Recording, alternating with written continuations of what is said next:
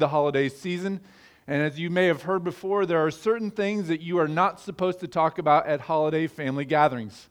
Namely, as the old adage goes, you should never talk about politics, religion, or money at the family dinner table.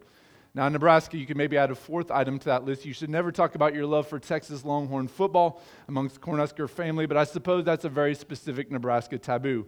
The other three banned items are more general in nature and certainly transcend Nebraska culture. Nevertheless, despite the warnings against talking about religion, politics, and money, I'm just going to go ahead and let you know ahead of time that we are going to talk about two of the three prohibited items this morning. Now, probably will not surprise you that we're going to talk about religion. After all, we are gathered together as a church this morning. And so, if you had an expectation that we would gather here and not talk about God or not talk about our relationship with God, you're probably in the wrong place. But having said that, I'm guessing that this morning you did have an expectation we would talk about God, and thus you're not surprised we're talking about religion. But what might make you squirm in your seats a little bit more is the idea that we are going to talk about the topic of money. Now, I'm fully aware that many churches have developed a bad reputation, deservedly so, I would add, of always talking about money. And to be absolutely clear, we have zero, uh, zero, and I say zero, desire to be one of those churches. If anything, we strive to be the opposite. We don't pass offering plates. We seldom, if ever, talk about the budget on Sunday mornings. And we do everything we can to avoid emotional manipulation as it relates to the topic of money. But having said that, we are going to talk about the topic this morning. And we're going to talk about it for one reason. And the reason is simply this our passage today, which is the next passage in the book of Philippians, talks about money and generosity and giving to others. And thus, because the passage talks about it, we're going to talk about it. If you've been here for a while, then you know that our pattern at this church is to take books of the Bible, in this case, the book of Philippians, and preach through it verse by verse. Now, on occasion, we may depart from that and have a brief topical series. I think at the beginning of 2022, we're going to talk about our vision for the church, gospel community mission. But by and large, that's what we do every single week. We open the Bible and we preach through sections of books of the Bible or just the whole book, in this case, the book of Philippians. Now, the reason why we do that is we believe that this book really is the Word of God. And if you're new with us this morning, you should know our philosophy is that as much as possible, we want the Word of God to set the agenda. And so, if the next passage in the book we're preaching on talks about relationships in the family, we talk about relationships in the family. If it talks about unity, we talk about unity. If it talks about contentment, we talk about contentment. And if it talks about money, we just ignore it and pretend like it's not there. Now, I'm just kidding. Of course, we talk about money, we talk about what it says. As I've said before, preaching the Bible through or preaching through the Bible verse by verse protects you from me, but it also protects me from you. It protects you from me, and that I can't just get up here every Sunday and preach on my hobby horse. I have to preach what the text says.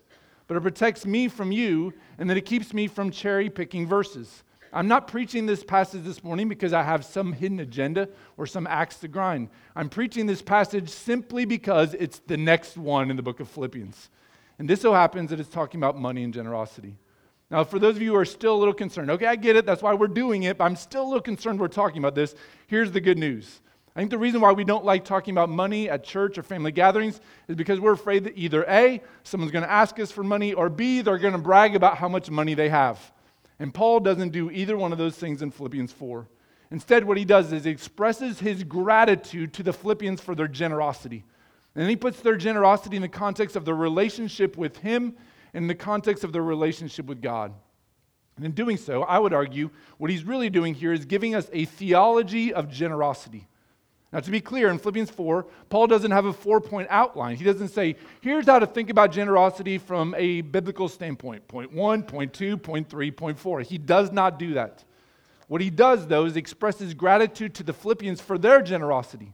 And as he does so, he gives us insight into how we should think about generosity in connection to our relationship with others and connection to our relationship with God. And in that way, I do, I do think he gives us a theology of generosity. Or to say another way, he helps us as Christians to think about the way we should be generous with our resources and specifically our financial resources. And I think as Paul talks about this topic, I think we'll find it helpful, even if it may not, may not be the topic that we expected. Listen, I know we're breaking some taboo barriers this morning. We're talking about two of the three things on the ban list. But hear me, if those barriers are broken in the Word of God, then it seems to me it's okay for us to break those barriers too. So that said, Philippians 4 10 to 23, the last passage in the book of Philippians. If you want to stand out of reverence for the reading of God's Word, or excuse me, 14 to 20, Philippians 4 14 to 23, we're going to finish the book of Philippians here. Philippians 4 14 23. The words will be on the screen. You can follow on that way. You can listen as I read, or you can look along in your own Bibles. But the Word of God says this, by the way, standing is just a simple way we can remind ourselves this is the Word of God, and as such, it's due our reverence. The Word of God says this Yet it was kind of you to share my trouble. And you, Philippians yourselves, know that in the beginning of the gospel, when I left Macedonia, no church entered into partnership with me in giving and receiving except you only. Even in Thessalonica, you sent me help for my needs once and again. Not that I seek the gift, but I seek the fruit that increases to your credit. I've received full payment and more. I'm well supplied, having received from Epaphroditus the gifts you sent a fragrant offering, a sacrifice acceptable and pleasing to God. And my God will supply every need of yours according to his riches and glory in Christ Jesus. To our God and Father be glory forever and ever. Amen. Greet every saint in Christ Jesus. The brothers who are with me greet you. All the saints greet you, especially those of Caesar's household. The grace of the Lord Jesus Christ be with your spirit. It's the word of God. You may be seated. Now, to be sure, the word money is not used in Philippians 4 14 to 23. Paul is not giving a discourse on financial stewardship, nor is he teaching the Philippians this is how you should use your money. But from the beginning of the, from the, beginning of the passage, it is clear Paul is referencing the Philippians giving of their resources to help him financially. And in that way, you could say this is very much a passage about money, but more so, I would argue, it's a passage about generosity. It's about the generosity of the Philippians to Paul but it's also a passage that reveals Paul's perspective on generosity. And specifically, his perspective on generosity as it relates to our relationship with other people and ultimately our relationship with God. And in that way, as I said earlier, Philippians 4 is giving us a theology of generosity. It's helping us understand why, as Christians, we should be generous with our resources. To that end, I think there are four reasons that actually Paul gives in this passage as to why we should be generous as followers of Christ. Now, again, Paul is not giving a seminar on generosity here. None of the reasons that I'm about to list are explicitly stated in the passage, but I think all of them are clearly implied. And so, as we make our way through the passage, I think we'll, clear, I think we'll clearly see why we as Christians should be generous people.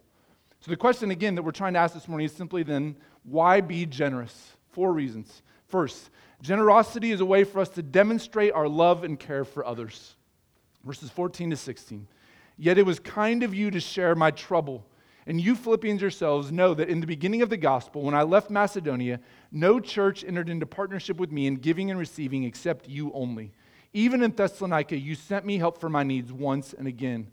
Now, one of the things that made Paul's relationship with the Philippians unique is the Philippians' generosity toward Paul. In fact, Paul seems to indicate here in verses 14 to 16 that there is no other church like the Philippians in terms of giving. They took care of Paul and they made sure that in his imprisonment he was taken care of.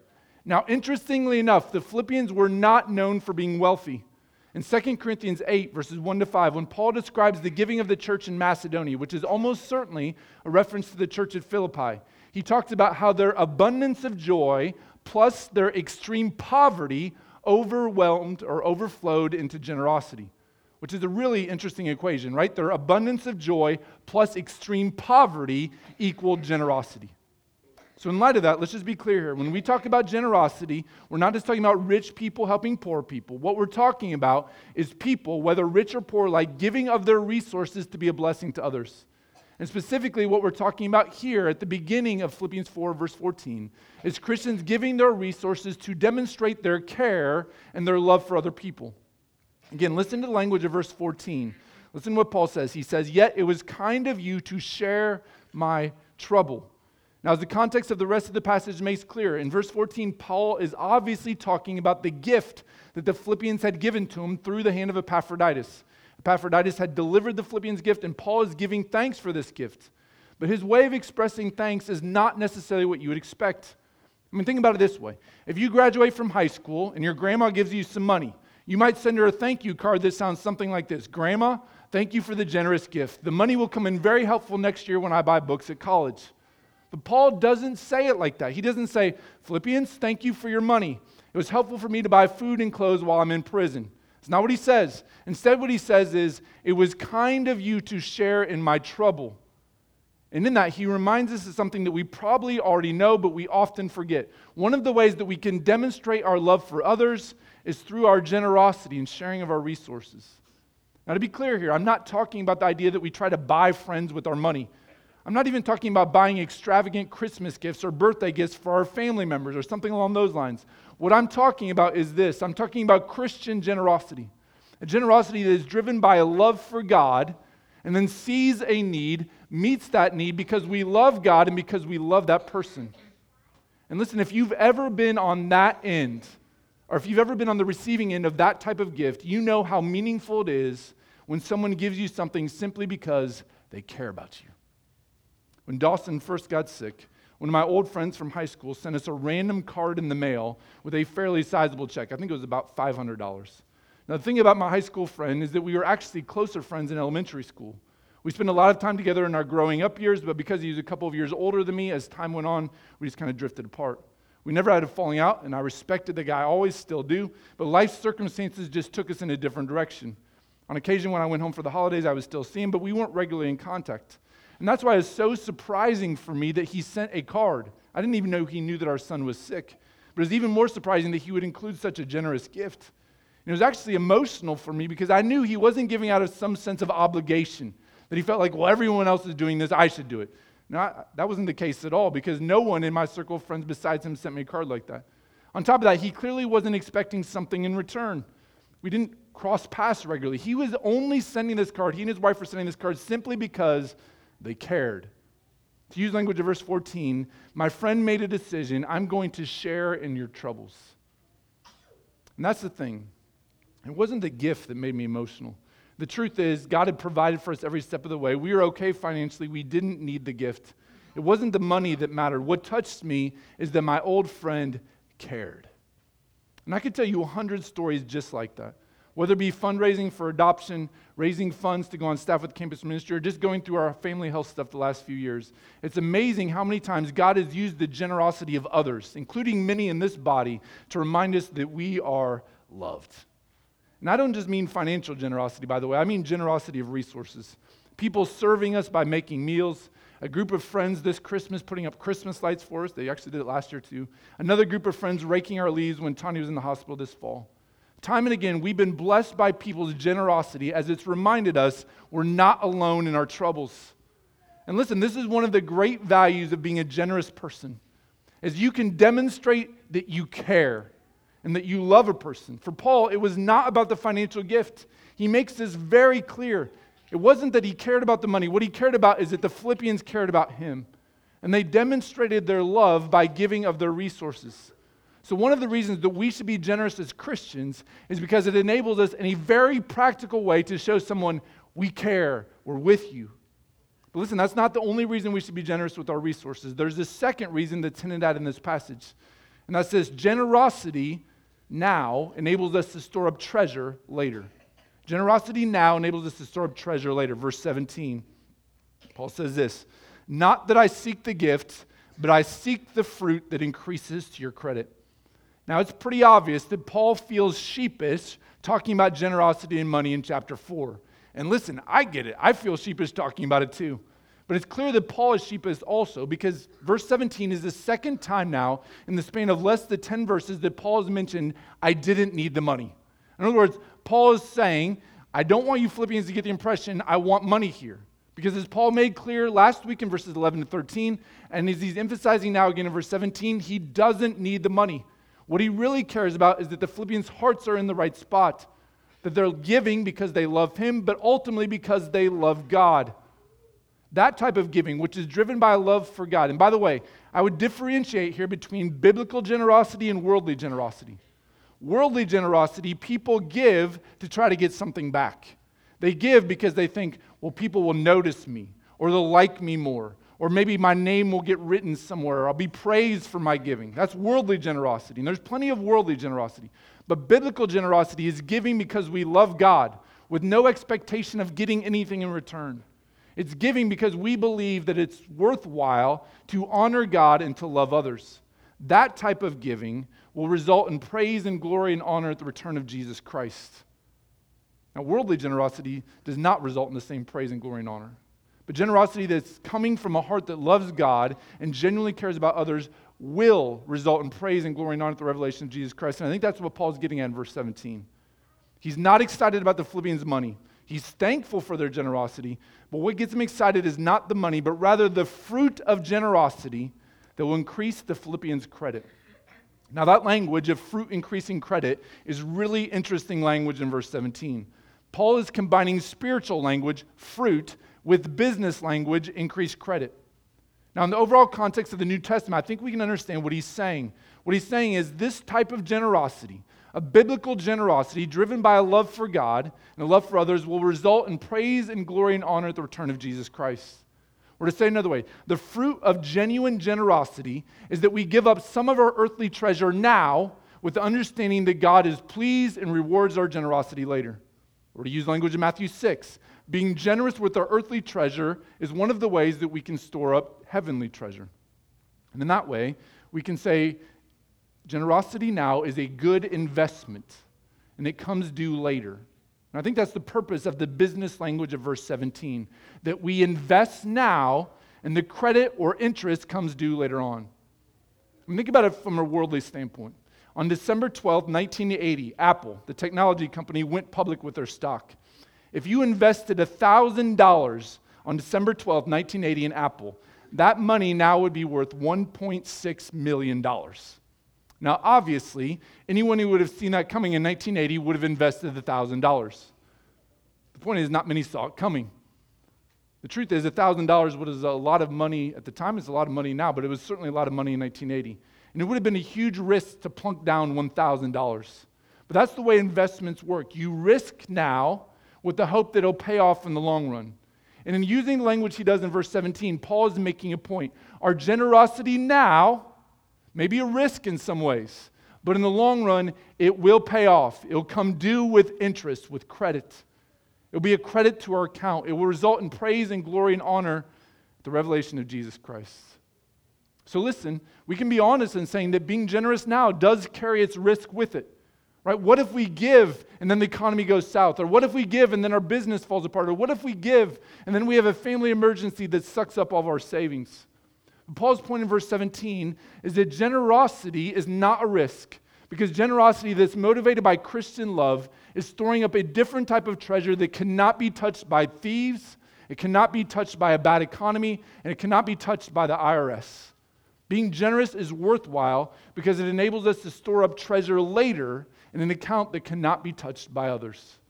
Second reason to be generous. Reason number three Generosity is honoring to God and demonstrates our trust in God. So here's something interesting to think about.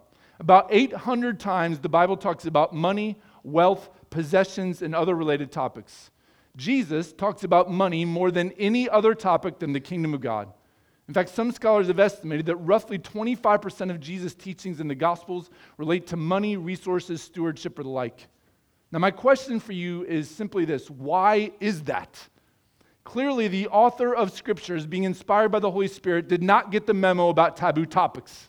No one told them, hey, don't talk about money, that'll make people uncomfortable.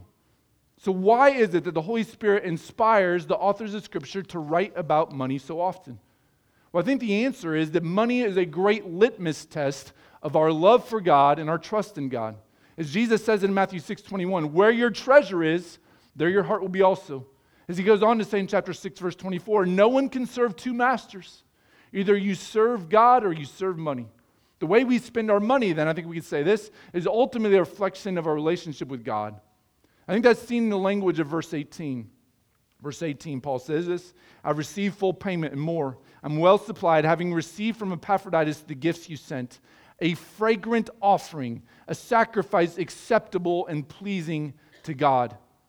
Listen, the Philippians loved Paul and they cared about Paul. That's why they wanted to share in his ministry. But ultimately, they loved God and they wanted to see the good news of the gospel advance. And as such, their generosity was a fragrant offering to God, a sacrifice acceptable and pleasing to Him.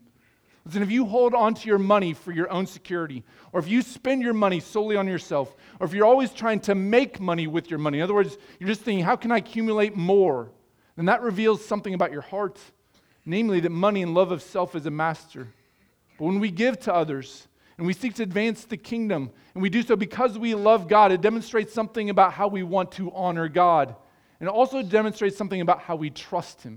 And when you see the connection here between verses 18 and 19, Verse 18 again, I received full payment and more. I'm well supplied, having received from Epaphroditus the gifts you sent, a fragrant offering, a sacrifice acceptable and pleasing to God. Now, verse 19, and my God will supply every need of yours according to his riches and glory in Christ Jesus. As Paul is strongly implying here in verse 19, we can give generously and thus offer a sacrifice that's acceptable to God because we trust that God will provide for our every needs. Conversely, one of the reasons we often fail to be generous is because deep down we don't really believe God will provide for us and take care of us. When we were in the middle of adopting our daughter, both Tony and I read several books about adoption. And there was a story in one of them that I won't ever forget. One of the authors and his wife had adopted a couple boys from Russia. And when they brought home the boys, the boys would often hide their food in their high chair or other places around the house. And the reason they did this is because in the orphanage, they did not know where their next meal might come from. And so they stored up food around the house just because they weren't sure. And so even though the boys were out of the orphanage, they were still living with an orphanage mindset. It wasn't until a really long time later that these two adopted sons stopped hiding food around the house. And they only stopped when they came to the realization they could trust that their parents would provide for the next meal. In the same way, I wonder if perhaps the reason we fail to be generous to God and to others is because deep down we're not really sure that God is going to provide we store our food in the high chair. Listen, I'm going to be honest here. Financially speaking, the hardest part of the last few years for us as it relates to our medical trials has not been money itself. In fact, God has been more than generous to supply for us. There's never been a time where I've been worried about paying bills. So the money itself has not been the challenge. What has been the challenge, though, is the fear the fear that something could be coming that would sap all of our money. What if insurance doesn't cover this? What if we have to go to a hospital out of network? What if this medicine never gets approved? And listen, I'm not saying those fears are unrealistic, but what I am saying is this when I allow those fears to get the best of me and to start to choke off my generosity, I'm not trusting in the provision of God. Essentially, I'm hiding food in my high chair. But listen, we can be confident God will provide for every need. Now, let me specify something. He doesn't necessarily provide for our every want. He does provide, however, for our every need. One of the reasons we can be confident God will provide for our every need is because He sent His Son to die for us. In fact, this is hinted at at the end of verse 19. Listen again to the way verse 19 ends. And my God will supply every need of yours according to His riches and glory in Christ Jesus. Now, there's something profound about Paul saying, number one, my God. In other words, this is a God I have a personal relationship with, then also alluding to the riches of glory in Christ Jesus. In using that language, Paul is not so subtly reminding us if God sent his son, then he will take care of us. He will take care of us. You don't have to be a miser.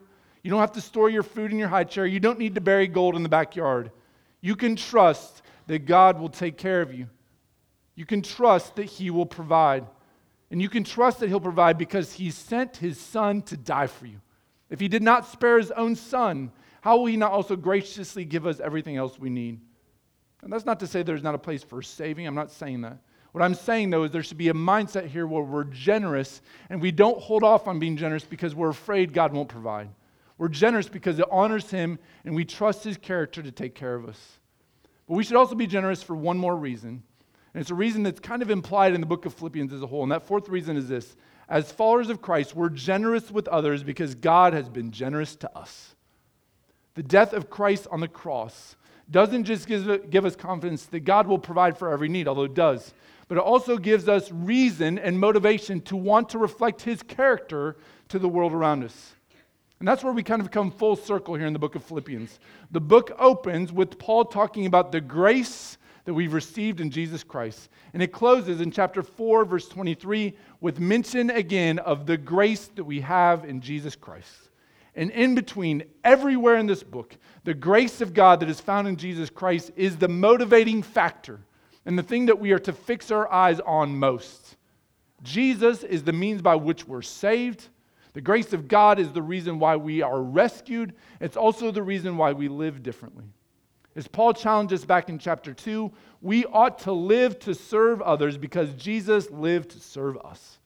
We want to reflect his character, and that means that we'll also want to be generous. Listen, hear this. every person in this room, without exception, is a sinner. By nature, we are children of wrath like the rest of mankind. Apart from Christ, we are dead in our trespasses and sins. And yet, get this while we were still sinners, if you are in Christ, Christ died for us. And if we turn to Him in saving faith, not only are our sins forgiven, but His righteousness is credited to our account. That's not just kind of generous, that is radical generosity. Listen, if you're going through the drive through at a fast food restaurant and the car in front of you pays for your meal, that's generous. If you're going through the drive through at a fast food restaurant and the car in front of you gives you their house, their car, and a million dollar bank account, that's crazy right? That's crazy generosity. And yet the generosity of Christ is much more like the latter than it is like the former. In fact, it, in fact, it even exceeds that type of generosity. Think about this Jesus took on flesh. He became a helpless babe. He entered into the brokenness of this world. He lived the perfect life we could not live. He took the eternal wrath of God on our behalf. And if we trust in Him, we can have forgiveness of sins, peace with God, eternal life, and the perfect righteousness of Jesus credited to our account. That's not just kind of nice. Oh, thank you. That's nice, Jesus. No, that's not just kind of generous either, is it? That is radical generosity. Generosity that should make us bow in humility. Why would He do it for us? Generosity that should make us lift our voices in worship. Thank you, God. But also generosity that should motivate us to want to treat others as God has treated us. Listen, if God created us, He did, by the way. If Jesus laid down His life on our behalf, He did. How could we simply hold on to our resources as if they're our own? How could we not be generous towards others? Our Christian, as Christians, our goal is to reflect the great character of our great God. Jesus did not live for himself. He did not hoard money, nor did he lavishly spend on his own wants. Instead, he took on flesh, laid down his life, bore the wrath of God on our behalf. He gave up everything so we could be something. He was and is radically generous. In light of how he's treated us, we should be the same way to others. And let me be clear in saying this generosity has nothing to do with the amount of money that you give, it has everything to do with the amount that your heart loves God. It has everything to do with your heart and nothing to give with the amount. In fact, think about this outside of God's own generosity, the greatest example of generosity we have in all the scriptures is of a widow who put in two small coins. So, what you hear me saying this morning is give more money then either I have not done a good job preaching or you've not done a good job listening. Because generosity is nothing to do with the amount that you give and everything to do with your heart. We are generous because we love other people and care for them. We are generous because we see the big picture of eternity and we know heaven is coming. We're generous because we trust God and we love Him and we want to honor Him. And we're generous because God has been so generous to us. And maybe in that way, it's entirely appropriate that in God's providence, we landed on this passage on the Sunday before Christmas. Because generosity starts by understanding that Jesus took on flesh and a radical act of generosity toward us. And so, listen, I understand that money is one of those topics that's off limits, but Philippians 4 is not really about money, is it? It's about generosity that stems from a heart that's been changed by the generosity of Jesus. So, church, let me remind you this morning simply of what Jesus has done. He took on flesh so you could live. He went to the cross so that you wouldn't have to pay the penalty for your sin. He adopted us into his family so that you could be heirs. He was radically generous, and the Christmas story actually reminds us of that reality. So, this Christmas, let's not just be generous gift givers. More than that, let's be generous people. And not just in theory, by the way, but in reality. It's one thing to know we should be generous, it's another to actually do it, isn't it? I know that I should eat less sugar. And I know I should be on my phone less. And I know I should floss my teeth. But there is a difference between knowing something and actually doing it. So, church, let's not just people who know, oh, we should be generous. But let's be people, because we trust God and because we love Him, who actually live generous lives. Let's be followers of Christ who use our resources to bless and meet the needs of others. And let's do so because we love God and we trust Him, and because we want others to know about His generosity too. Let's pray. Oh, Father, we thank you for a passage that maybe we wouldn't have picked the Sunday before Christmas, and perhaps it's the passage that we needed. In fact, I suspect because of the way you work, it's exactly the passage we needed this morning because you knew This is what we needed right now. In your providence, you laid out that in the book of Philippians, this is where we'd be. And so I pray that we would be generous people, but I pray that we would be generous people not for the sake of being generous, but because we love you and we've seen your generosity towards us. Help us, Lord, to be the type of people who reflect your character to the world around us, including your generosity. It's in Jesus' name we pray. Amen.